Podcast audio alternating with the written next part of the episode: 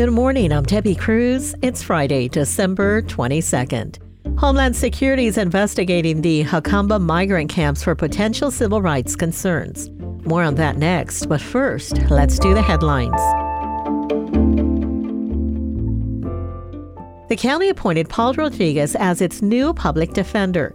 Rodriguez will be responsible for ensuring those financially unable to hire a private lawyer still receive a rigorous defense.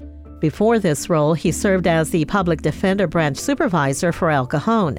He was born in Chile and said his family moved to pursue better economic opportunities. Rady Children's Hospital and Children's Hospital of Orange County announced this week that they plan to merge. The combined umbrella organization would be named Rady Children's Health. They said they plan to leave the organizations under them, individual hospitals and charities, as they are.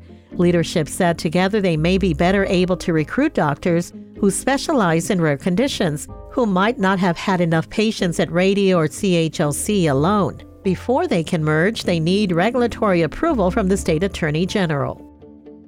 The San Diego Foundation announced earlier this week that it pledged half a million dollars to a scholarship fund to support black students attending UC San Diego. It was established as a challenge grant, which means it will only award the funding when another half million is raised. The UCSD Black Alumni Scholarship Fund hopes to raise $10 million by 2028 to support the 200 additional students each year. That would double the size of their program. Black students are currently underrepresented at UCSD. From KPBS, you're listening to San Diego News Now. Stay with me for more of the local news you need.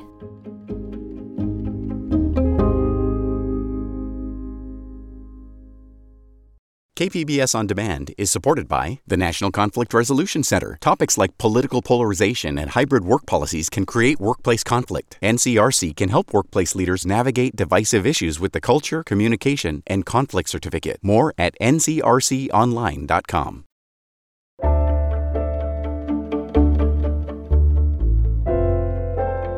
The U.S. Department of Homeland Security is investigating the migrant encampments in San Ysidro and Jacumba. We've previously reported on unsafe conditions at the open air camps. Border reporter Gustavo Solis has this update. The Homeland Security Department's Civil Rights Division confirmed the investigation this week in an email to KPBS. People in the camps don't have shelter. They receive very little food and water from Customs and Border Protection. Officials have said they don't have enough capacity to process the tens of thousands of migrants trying to enter the U.S. Adriana Jasso has spent months helping migrants in the open air camps in San Ysidro and Jacumba. Jasso says the investigation could not have come at a better time. We have rain coming up this week. Temperatures in Jacumba are already dropping to the 40s at night. Activists there are frustrated that there isn't a plan already in place to deal with the winter weather. It has been three months. By now, the most powerful, wealthiest country in the history of humanity is not able to provide fundamental basic needs to women and children. Gustavo Solis, KPBS News. San Diego Mayor Todd Gloria is calling for substantial changes to the city's ordinance that regulates the use of surveillance technology. Reporter Scott Rodd says privacy rights advocates are pushing back. Last August, the City Council established a process to review and approve each surveillance technology used by police and other city departments. The city had one year to complete that process, but so far, only a handful of items out of the hundreds identified by the city have been fully approved. The deadline has since been pushed back by three years, and now Mayor Gloria, who declined to comment for this story, is calling for more sweeping amendments. It's an entirely rewritten ordinance. Lilly Irani is a privacy rights advocate and associate professor of communication and computer science at UC San Diego. So, one of the most alarming changes in the mayor's proposal is to massively expand the list of technologies that are just completely exempt from any transparency, any oversight by council at all. The proposed exemptions include police databases and fixed security cameras. Gloria also wants to reduce the amount of time the city's Privacy Advisory Board has to review technologies and give guidance to the city council. We shouldn't be rushing into multi million dollar data contracts that could put residents in danger of having their data leaked everywhere. The city council is expected to vote on the amendments in late January. Scott Rodd, KPBS News.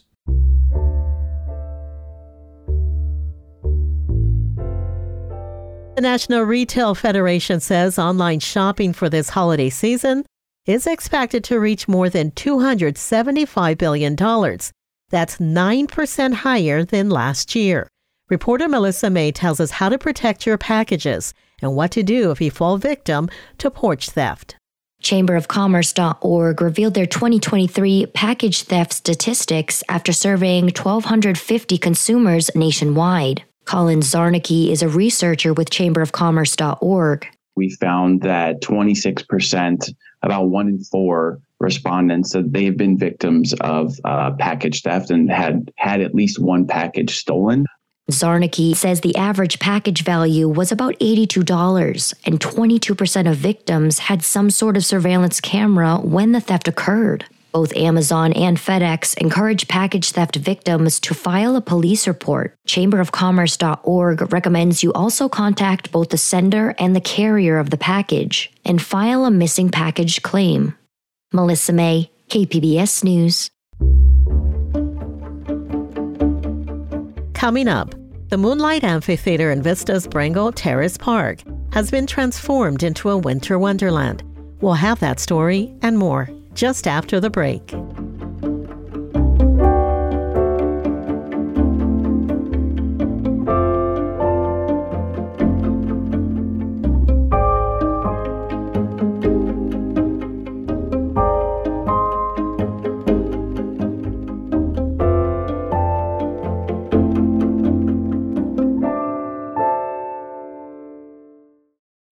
KPBS On Demand is supported by Marrokal Design and Remodeling, helping homeowners with their home remodeling needs. From ADUs to custom kitchen remodels and room additions, Marrokal Design and Remodeling designs and builds your dream home. Learn more at trustyourhometous.com.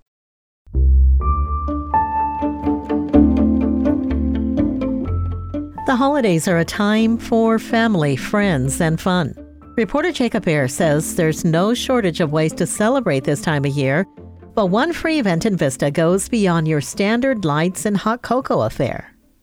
This holiday season, the Moonlight Amphitheater in Vista's Brengle Terrace Park has been transformed into a winter wonderland. It's called Jingle Terrace Live, and Moonlight Stage Productions managing director Mike Bradford says the four year old event is bigger and better than ever. We have video and light shows available for people to come and see, uh, concessions, crafts, and, and special events for the kids to do, scavenger hunts, uh, photo opportunities with uh, Santa, even nights uh, like makers markets, and uh, a live band uh, on certain nights as well. So far this year, Bradford says the free event has brought out more than 20,000 people since it started on December 8th. The outdoor holiday event is for people of all ages, and the shows will go on rain or shine. It runs nightly from 5:30 to 8:30 p.m. through Saturday, December 23rd. Jacob Aere, KPBS News. It was a first in 2023.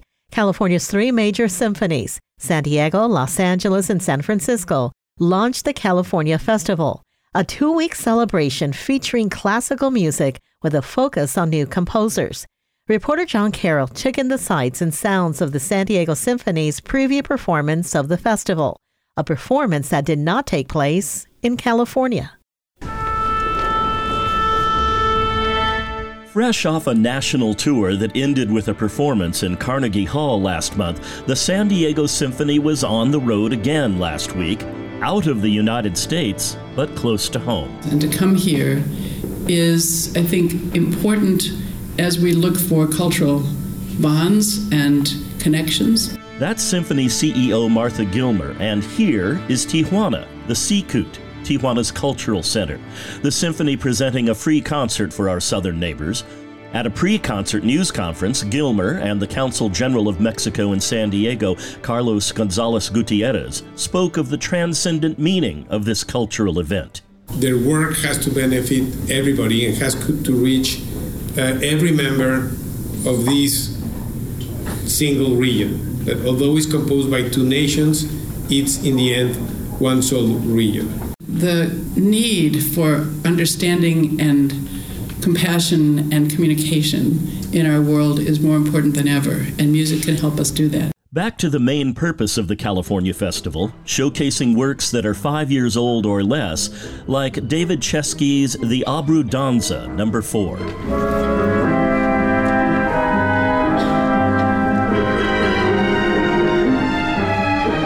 San Diego Symphony Orchestra, the Los Angeles Philharmonic, and the San Francisco Symphony Orchestra are the anchors for the California Festival, which is a three week period of time. And we've invited many, many musical organizations around the state, a hundred as a matter of fact, to perform new music, um, to showcase new composers. But not just new composers. Some of a previous era who broke the norms of their day were included, like Richard Strauss and his famous Also sprach Zarathustra.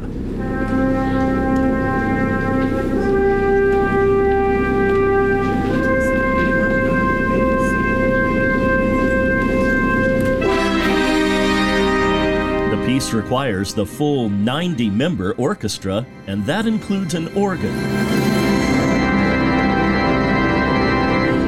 As you might imagine, moving the full orchestra here, including two harps, a marimba, and of course the organ, was quite the logistical challenge, a job which primarily fell to the symphony's Vice President of Impact and Innovation, Laura Reynolds. It's a complicated jigsaw puzzle of packing that our incredible production team uh, put together. Uh, so, yes, it, it has taken months of planning to figure out how many musicians, how many instruments, how we're going to get it across the border in both directions.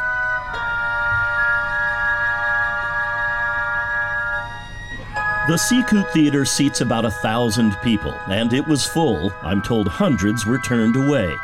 If the reaction of the audience was any indication, then this visit, this performance, was on so many levels a rousing success.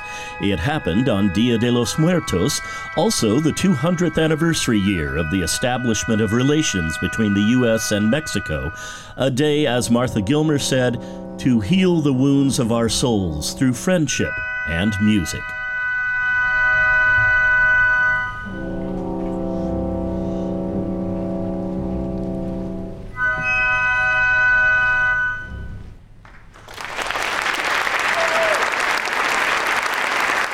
John Carroll, KPBS News.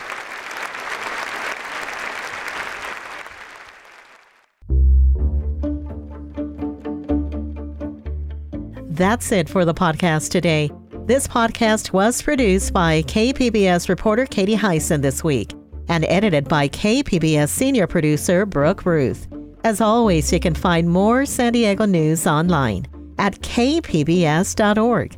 The podcast will be back on Tuesday. I'm Debbie Cruz. Thanks for listening and happy holidays.